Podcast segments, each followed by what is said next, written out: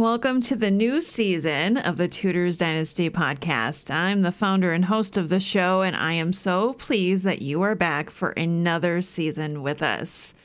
Today, we are launching the new season with an episode on Holbein's Hidden Gem with three amazing guests that I think you're really going to enjoy. So sit back and get ready to learn some history. The Tudors Dynasty Podcast.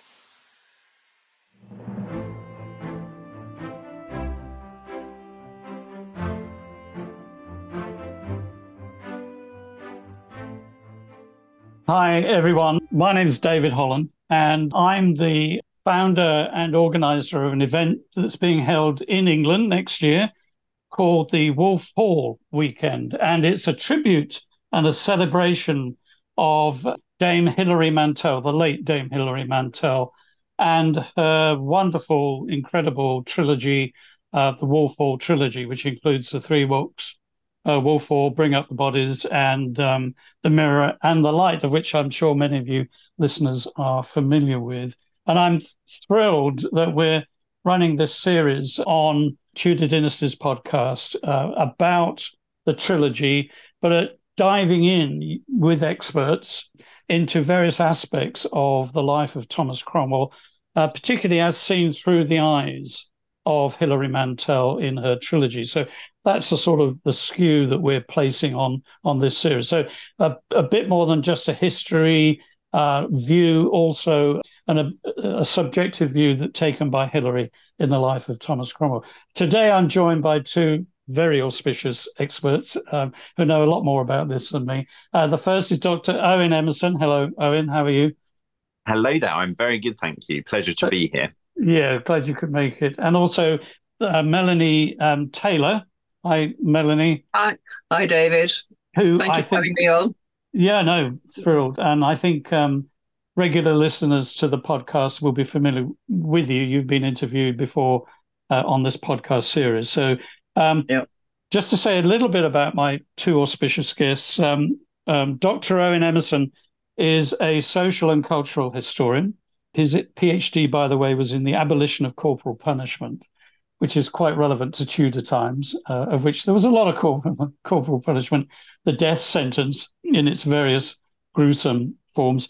Dr. Owen Emmerson uh, has just finished six years as the castle historian, assistant curator at Hever Castle in Kent, that beautiful, beautiful building there in Kent, and also the author of four books, and the latest of which is called Holbein's Hidden Gem uh, rediscovering Thomas Cromwell's lost book. Where can we get a copy of, of this book? I, I had a look on Amazon, I couldn't see it. No, it's it's actually um, uh, co-authored by my wonderful um, friend Kate McCaffrey, and is available exclusively through Hever Castle. So you can actually get it on the online shop. Oh, I great. have one. You've got one. Oh. Okay. Thank you. Okay, so listeners, you have to go to Hever Hever Hever Castle's online shop to get a copy. Highly recommended. I'm going to do that straight after we hang up. Um, Owen, that's great. Um, Thanks. So, um, Melanie Taylor, um, author and historian, um, has a particular interest in the art of the Tudor period, um, of which, of course, Hans Holbein the Younger was probably the, the best known today out, out, of all of those artists. Um, and of course, he is particularly well known for his portrait, uh, uh portraits, I should say, of Henry VIII, and also of his various wives and queens, which are on display in various galleries around the world. And particularly today, we're talking about Holbein's portrait of Thomas Cromwell, the um, auspicious advisor to Henry VIII. And Melanie is also the author of four books two historical novels and two contemporary novels. So th- I'm thrilled to have you with me today. So the subject we're going to debate, discuss, is um, borrowing from your title and yours and Kate's title, Owen, um, Holbein's Hidden Gem. Mm. Um, so I, I'm taking the liberty of just kicking off on this because I, again, want to just bring us back to the fact that we are looking at this through the eyes of Hilary Mantel's uh, Thomas Cromwell. So I'm referring to the original book, Wolf Hall, And um, my, in my copy, on page 525, um, in part five, chapter three, which she entitled A Painter's Eye, 1534, it's the shortest chapter in 2,000 pages of the trilogy. Um, and I'm just going to quote from it because um, this sort of sets the scene. And it also um, shows how, um, in just oh, in just the last 14 months, our understanding of of this portrait by Holbein has changed significantly, thanks to you and Kate. In this short passage, uh, Cromwell enters um, his house and uh, he's got the, the grand reveal of uh, from Hans of, of, the portrait. And so he looks at the picture's lower lower edge and allows his gaze to creep upwards. A quill, scissors, papers, his seal in a little bag, and a heavy volume bound in blackish green. The leather tooled in gold, the pages gilt edged. Hans has asked to see his Bible and rejected it as too plain, too thumbed. He had scoured the house and found the finest volume he owned on the desk of Thomas Avery. It is the monk Pacioli's work, the book on how to keep your books, sent to him from his by his kind friends in Venice. So I'll stop there. So Hilary, sadly, really sadly, Owen and I, you and I were chatting about this just a bit earlier. Uh, Hilary uh, sadly passed away before um, you made the discovery. Did you want to just say a little, a little bit about her, her sort of guess that it was Pacioli's book on on accounting, double double column accounting? Yeah.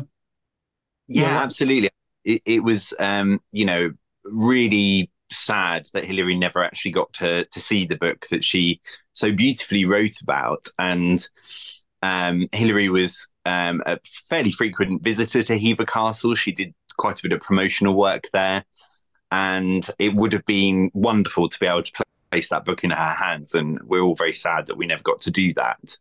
Um, but I actually really love um, how Hilary describes this, you know, uh, book in uh, her wonderful novel, and I think it's a real a real testament to the the kind of level of research that she did because um, we know that Thomas Cromwell was importing great numbers of books actually from all over the place and and chiefly through an agent called Stephen Vaughan. Um, so I I really enjoy the fact that she is you know theorized and thought about the the potential for what this book could be. Uh, really interesting that she initially uh, wrote that his his Bible had been you know tossed aside in favor of this this other work. uh, when we know that this is a, it was a, indeed a scriptural prayer book. So um, I yeah I, I, I love it. I love the scene that she captures. Um, and uh, you know it was beautifully replicated in the in the television series as well. Yeah. Um, so yeah, she did a she did a jolly good job in my opinion.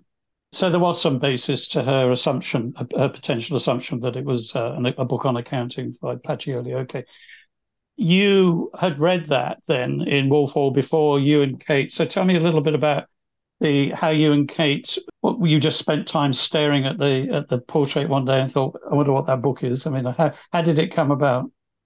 Well, the the real um, sort of discoverer or, or, of the connection was uh, a wonderful uh, ex colleague and friend of mine, Alison Palmer. Um, so to to give a bit of context about how we um, came to to identify it. Um, my my wonderful friend Kate McCaffrey had been uh, researching Anne Boleyn's 1527 Book of Hours, which was printed by Germain Hardouin. And she very astutely discovered that um, Catherine of Aragon owned a similar copy. And with that information in mind, she felt sure that the other owners of this very limited print run from 1527, uh, which was specifically for an English market, and the first time that this printer had done so uh, may also have been owned by some important individuals at the English court. And that was an astute observation by her. Um, she located a, a, copy at the Wren Library, which they have beautifully kept um, since 1660. Yeah, uh, just so listeners can know, you can actually if you Google that, you can actually see uh, a digital version of of the book. For yeah, okay, sorry, Yeah, I was, I was interrupted. Absolutely. I mean, it's been beautifully digitized. It's been beautifully cared for, and they uh, have known about the book's existence for quite some time, and have cared for it in, in a beautiful way.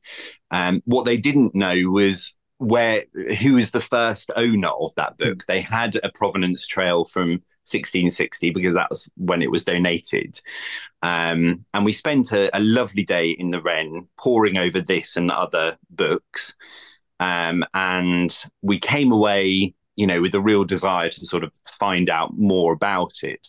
There aren't any inscriptions in the book uh, other than later ones.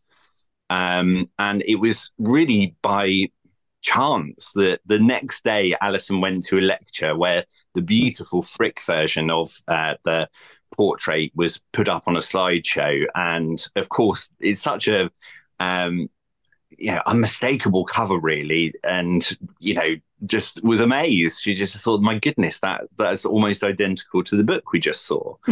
um, of course, we we then had to just you know. Sorry, can I just ask what gave it away, uh, Owen? Was it the jewel on on the cover, or was it the embossing? What was, or, or Yeah, I the think- hallmarks, or I, I've not actually seen a, a, a book cover quite like this one. It's quite distinct. Um, it has that central um, boss on it with the jewel. It also has the the um, jewels in the clasps. Um, but I think this is actually a, a, a real testament to, to Holbein's skill in that it is almost identical to, to the book in the painting. I mean, it's quite amazing the level of detail that he realized. Um, so we we did have to contemplate the possibility that the the book cover had been put on in homage to that beautiful painting. Um, so the the the work we did in the preceding um, year um, was to very much ask whether it was a, a, a duplicate book or whether it could possibly be the book in the painting. okay? Um, so what clinched it in the end? What was the uh, what was the tipping point of of the provenance?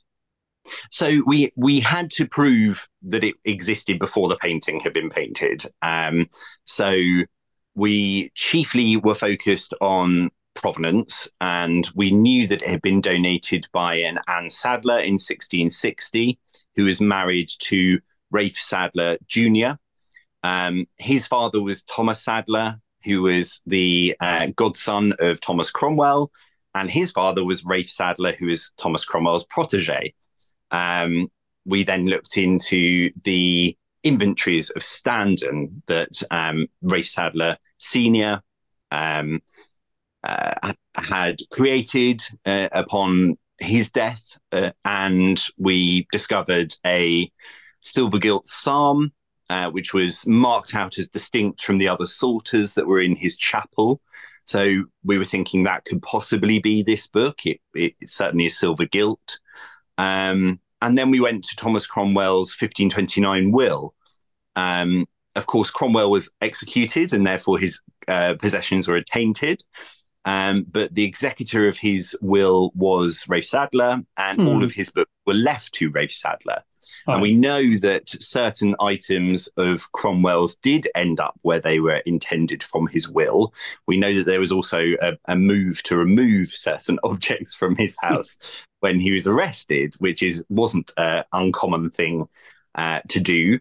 Um, but the the real clincher, I think, was finding the the hallmarks on on the binding itself. Some very tiny little hallmarks, which not only proved that the binding um, was early modern, that it uh, was French, it was made in Paris, uh, but crucially that it was dated to between December 1529 and December 50, uh, 1530. Um, so yes, the, the binding was definitely put on before um, the painting was created, and it was made by an incredibly important goldsmith, Pierre Mangot, who was the the goldsmith to King Francis I. Um, so Which is where. Anne Boleyn Anne Boleyn spent her youth. Indeed, So- um, and and Mangot grew up uh, in Blois, where Anne almost certainly was located on a semi-permanent basis when Claude, uh, the queen to whom she served, was um, uh, frequently pregnant uh, at Blois. Mm. So um, yes, uh, we also know that Mangot was creating items for the Boleyns, uh, which was um, sort of another eureka moment. So um, yeah, we ran all of our um, points by experts at the Louvre who were um, experts in the, the work of Mangot, bookbinding experts at Cambridge and at the V&A.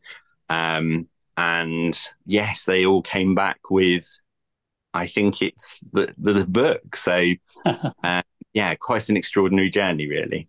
Oh, amazing, fantastic.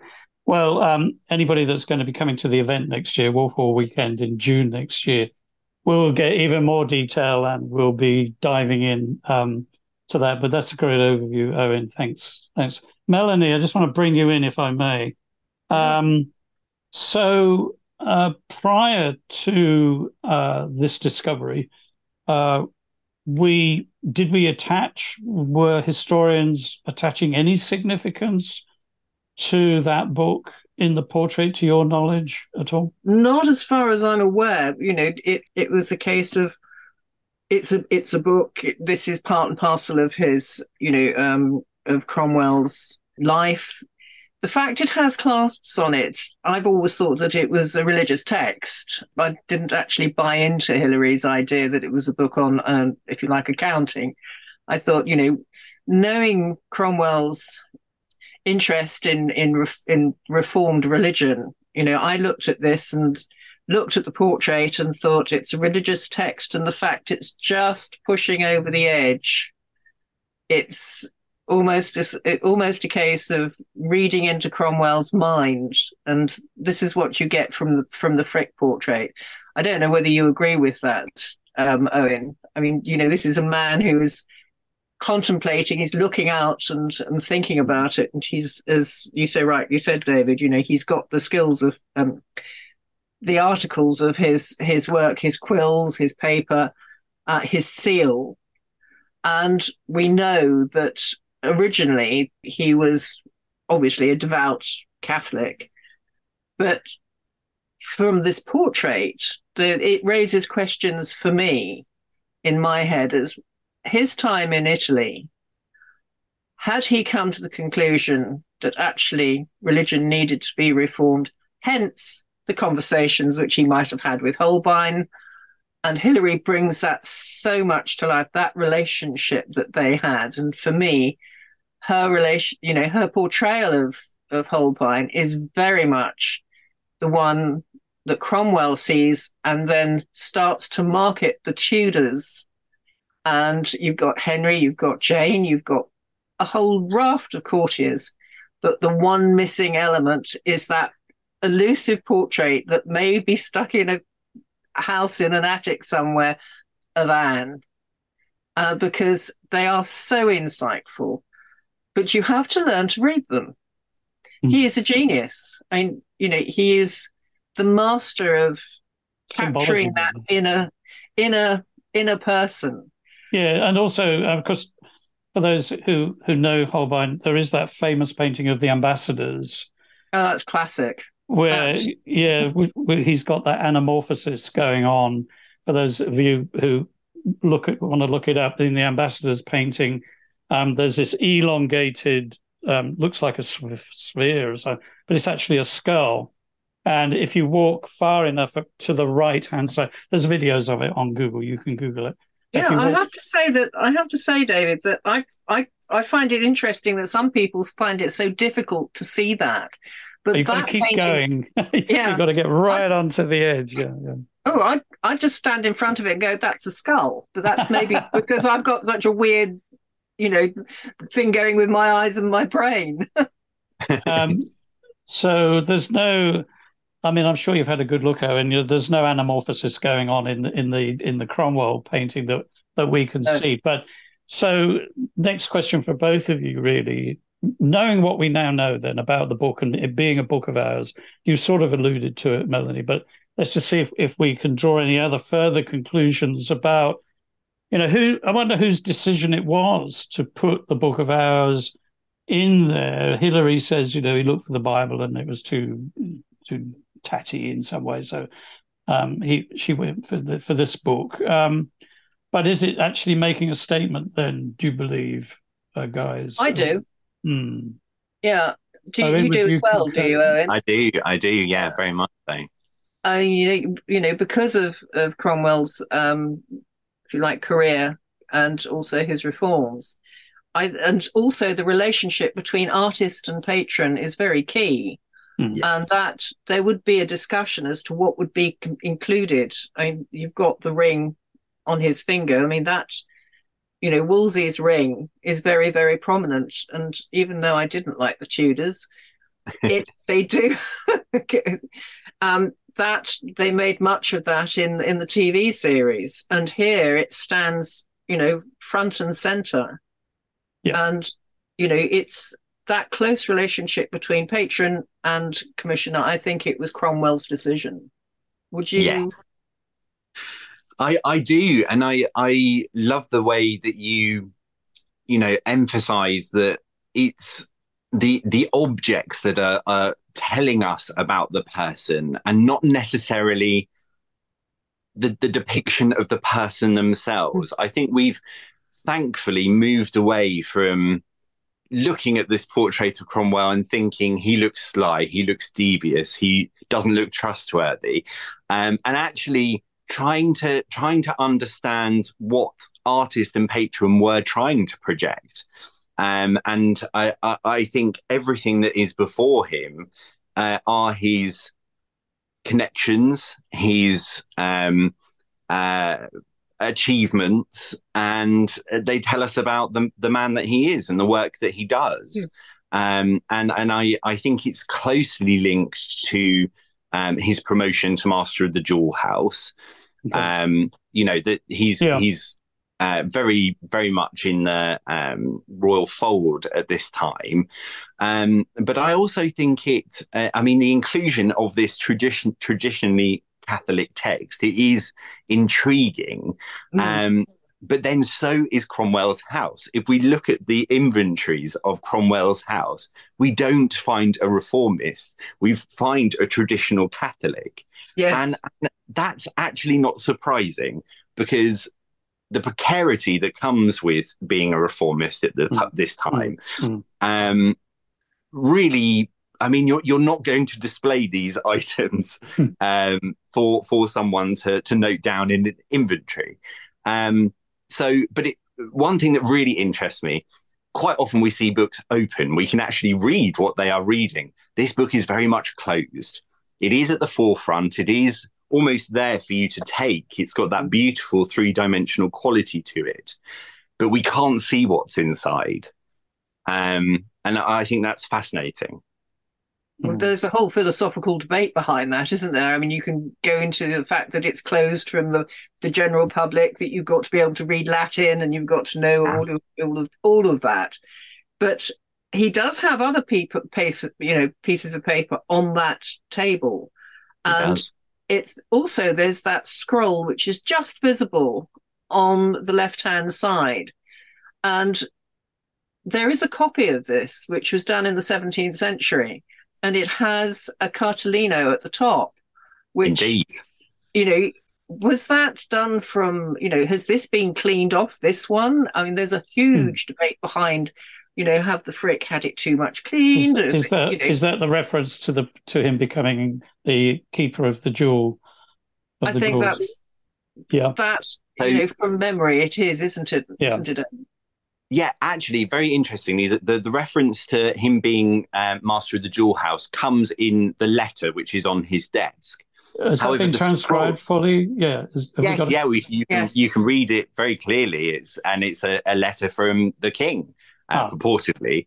Um, but very fascinatingly, the the Frick version did have its scroll at the top removed in fifty. Uh, sorry, in nineteen fifteen. 1915 wasn't it Yes. Um, and the the other 16th century version, which survives at Burton Constable, retains its original scroll. Um, and the version in the National Portrait Gallery has the scroll, which is the 17th century copy, but the scroll has been altered to the Earl of Essex. Um, so there is something very intriguing going on here. And I have a feeling that the scroll in the Frick version was actually added after Holbein created the portrait. There's no evidence of it in the underdrawing at all. No. Um, so something very fascinating going on there. We're trying to work this out at the moment for an article for the Burlington, um, but it, it it's a, a, a slight enigma at the moment. It really is. But that really sort of does highlight, you know, you know, mm. first of all, who was coming into Cromwell's house? Who was going to see this? And then who is going to say, "Oh my gosh, heavens above, can I have a copy?" Who mm, who Yeah. oh, it must have been Holbein.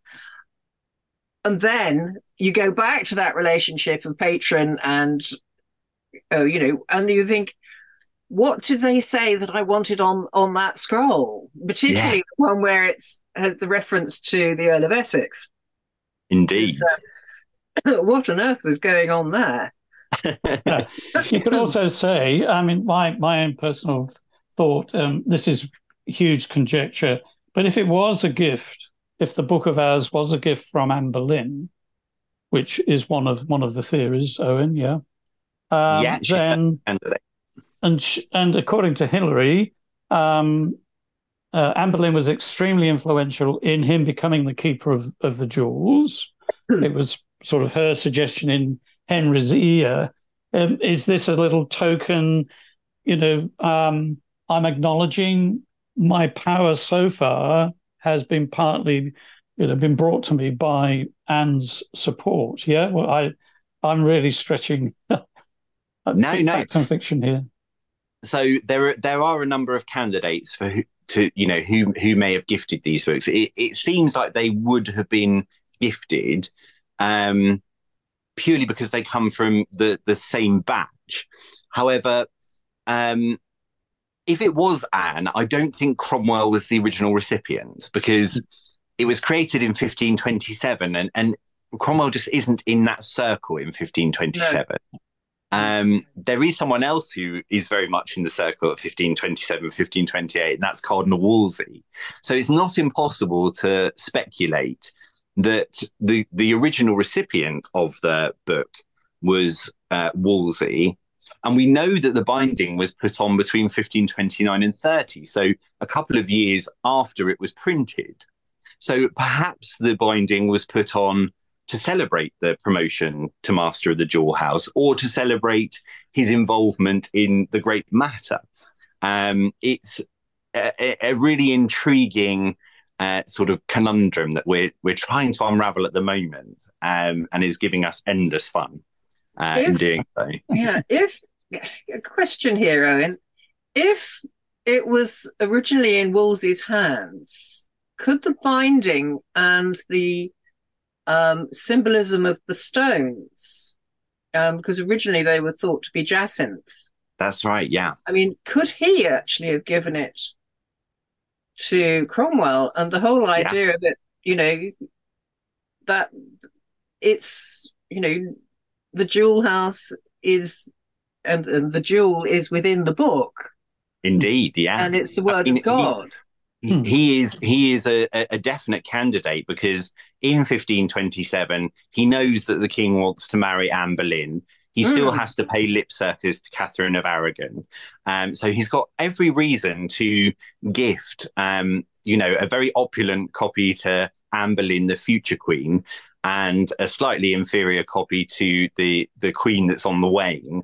And of course, in 1527, he has every reason to gift one to Cromwell, who has just been placed on his council. Um, So he is a very good candidate, in my opinion, and it, it fits um, fairly well um, it, in, in terms of chronology. Uh, in a way that if it was a gift from the king or Anne, it probably wouldn't if Cromwell was the original recipient. yes Interesting. Um, we, we haven't got a huge, excuse me, we haven't got a huge amount of time, guys. Um, this is fascinating. Um, this is just a, a little teaser of what's what's to come at the event, making me even more excited about the event, of course. Um, yeah i have i have to say david the one thing which which really highlights here when you get people discussing this is the amount of of uh, you know research they've done of original documents and their importance and inventory specifically. Yeah, yeah, we wouldn't yeah. know without that. You know, that's where you and I cross over because you know art history and history has the same discipline, really. It's, yeah, uh, no, absolutely. I mean, we, we are beholden to those inventories, and um, I'm I'm a bit of a geek. I love going through them. yeah, me too. you know, they really are. I'm I'm going to give Hilary the last word, if I may. Oh, please. Um, yes. Um, so my reading of these three pages, which is um, of the chapter called "A Painter's Eye," um, the reason I think it's called "A Painter's Eye" is because she's trying to portray um, an an image of Cromwell that perhaps she is is a balance um, uh, of her overall view of Cromwell that he's a normal guy um, he's a normal human being, just like us. When in fact, you know, a lot of people would say that he was he sort of went, you know, as a persona. Cromwell went a stage further. He was almost a force of nature, um, not to be, you know, crossed. And in fact, um, after he's seen the portrait in in uh, Hilary's fictional, I do add, fictional account. We it's so well written, we forget that this is all coming from her imagination. Um, that the uh, Chapuys, the ambassador, comes in and prances around and uh, gives his uh, view of uh, Holbein's interpretation of Cromwell. He says, still, he says, looking at that, one would be loath to cross you. To that extent, I think Hans has achieved his aim. Uh, in other words, um, so from Hilary's perspective, um, this this is reminding us that um, this person, uh, in the form of Thomas Cromwell, is potentially um, a, a, force that's going to change people's lives in a significant way, but not only individuals' lives like Anne Boleyn and, and so on, and, and George Boleyn in, in this reference particularly. Um, but he was going to change the course of English history um, significantly, of course. Um, and then eventually, Gregory, um, the son, comes in, uh, Cromwell's son, and uh, at the very end of the chapter, he sort of asks his his opinion. So, what do you think, sort of Gregory? And um, and then uh, Cromwell himself says he he turns to the painting and he says, "I fear Mark was right." And Gregory says, "Who is Mark?" And of course, it's Mark Smeaton, who was the the, the pivotal person in the conspiracy against Anne Boleyn and, and her final execution, of course. And so uh, Gregory says, Who is Mark? And um, Hilary's got Cromwell replying, Oh, he's a silly little boy who runs after George Boleyn. Hint, hint. Um, I once heard him say that I looked like a murderer. And Gregory says, Did you not know?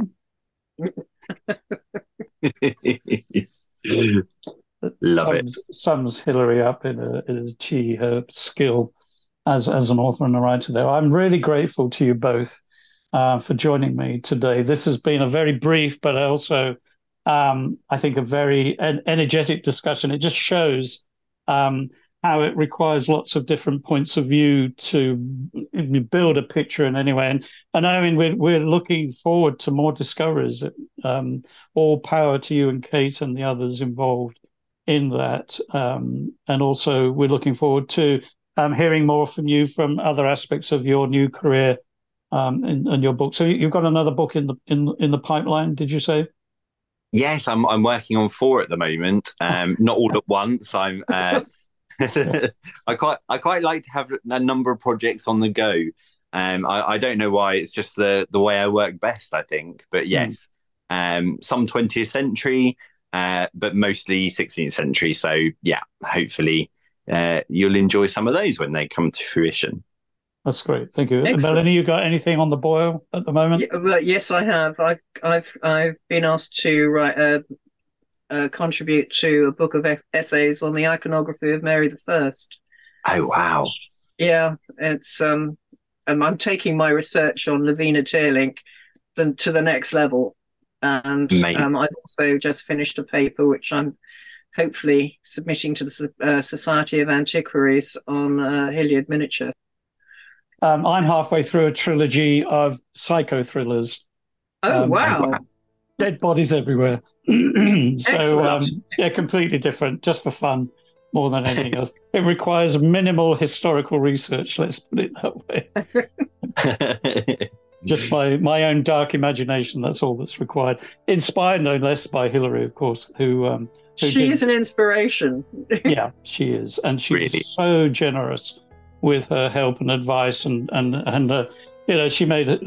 There was no ego with Hilary, as far as I'm concerned. She she was a vulnerable writer, and we're all the beneficiaries for it. So thank you both again for your time today. I wish you the It's best with your new ventures. Looking forward to seeing you in person next June.